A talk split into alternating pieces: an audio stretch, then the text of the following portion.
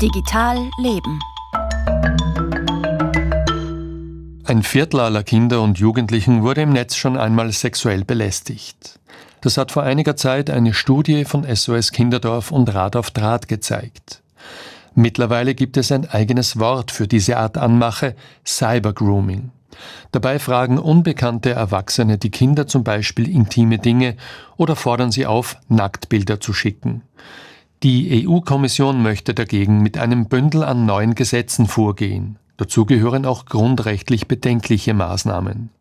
Emi Wutscher hat darüber mit Sebastian Meineck von netzpolitik.org gesprochen.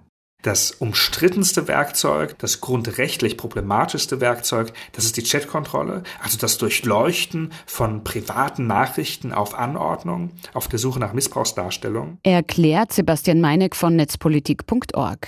Gegen dieses Vorhaben protestieren Datenschutzorganisationen, aber auch andere seit mehr als einem Jahr. Kritisiert wird die Chatkontrolle zum einen, weil sie sehr stark in die Privatsphäre eingreift. Zum anderen aber auch, weil der Kinderschutz hier mehr als fraglich ist. Denn in der Flut an verdächtigen Bildern, die herausgefiltert werden, tatsächlich die Fälle von Missbrauch zu entdecken, sei nicht so einfach. Also eine Software kann nicht unterscheiden, ob eine Aufnahme Gewalt zeigt oder nicht, ob eine Person minderjährig ist oder schon 18 oder 20. Die Software kann nicht unterscheiden, ob hier Missbrauchsdarstellungen verschickt werden oder Nacktbilder von verliebten Teenagerinnen, die sich einvernehmlich Fotos schicken. Die kann auch nicht unterscheiden, ob jemand gerade vielleicht nur seine Hautkrankheit fotografiert, um sie der Hautärztin zu zeigen. Und so würden auch einvernehmliche Nacktbilder, die sich Jugendliche schicken, auf den Bildschirmen von Ermittlern landen. Die Kritikerinnen und Kritiker der Chatkontrolle sagen, es gibt andere Möglichkeiten, Kinder und Jugendliche zu schützen. Also man kann auf Plattformen Mechanismen verbessern. Zum Beispiel Nachrichten von fremden Kontakten auf so einer Social-Media-Plattform eindämmen oder gar unterbinden. Man kann Warnhinweise anzeigen, sobald ich von einer fremden Person Nachrichten bekomme.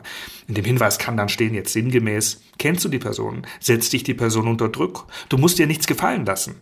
Drücke hier, wenn du willst, dass dir die Person nicht weiterschreibt. Im Schatten der Chatkontrolle sind noch ein paar andere Maßnahmen geplant. Unter anderem, dass Pornoseiten dazu verpflichtet werden sollen, Alterskontrollen ihrer Nutzerinnen und Nutzer durchzuführen. Das könnte so aussehen. Sie möchten eine Pornoseite besuchen, bekommen Sie erstmal den Hinweis, weisen Sie bitte Ihr Alter nach. Und dann kann man etwa seine Webcam öffnen und dann live den eigenen Personalausweis vorzeigen. Und dann wird noch das eigene Gesicht dazu gescannt, damit auch die Software überprüfen kann, ist die Person auf dem Passfoto auch die Person vor der Webcam. Und dann wird man reingelassen und darf sich Videos anschauen. In Deutschland gibt es so eine Vorschrift schon. Allerdings funktioniert die Umsetzung nicht besonders gut. Denn große Pornoseiten wie Pornhub machen das einfach nicht. Sie lassen es lieber darauf ankommen, Strafen oder Netzsperren zu bekommen, als User zu verlieren. Sehr viele Leute würden wahrscheinlich nichts weniger gerne tun, als vor dem Besuch einer Pornoseite die Webcam zu öffnen und sich so zu präsentieren mit Gesicht und auch noch mit Ausweis. Noch ist nicht klar, ob und wie diese Gesetze in der EU tatsächlich umgesetzt werden. Das EU-Parlament hat Anfang der Woche über den Entwurf der EU-Kommission abgestimmt und die Chatkontrolle explizit abgelehnt. Die Alterskontrollen sieht es dagegen positiv. Die Position des EU-Rats der Vertretung der Länder ist nicht eindeutig. Österreich hat sich schon vor einem Jahr gegen Chatkontrolle ausgesprochen wenn in der EU ein Gesetz entsteht, dann müssen sich die drei Organe einigen, Kommission, Rat und Parlament. Der Rat ist sich aktuell nicht einig. Da gibt es Länder, die sind gegen die Chatkontrolle und es gibt Länder, die sind dafür. Das Parlament hat jetzt eine Position, die dampft die Chatkontrolle sehr stark ein. Das wird der Kommission überhaupt nicht gefallen.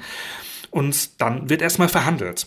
Und es kann auch ein Ergebnis von Verhandlungen sein, dass man sich eben nicht einig wird und das Vorhaben platzt. Ja, zuerst werden aber alle Beteiligten versuchen, einen Kompromiss zu finden. Und ich würde sagen, so zeitlich gesehen, am liebsten vor der Europawahl im Juni nächsten Jahres, bei der ein neues Parlament gewählt wird. Aber auch dafür gibt es natürlich keine Garantie. Sebastian Meineck von netzpolitik.org. Im September hat die EU-Kommission übrigens Microtargeting genutzt, um Menschen auf dem ehemaligen Twitter X gezielt anzusprechen und für die Chatkontrolle zu werben. Deshalb hat die Bürgerrechtsorganisation Neub jetzt eine Datenschutzbeschwerde gegen die Kommission eingebracht. Das war Digital Leben mit Franz Zeller.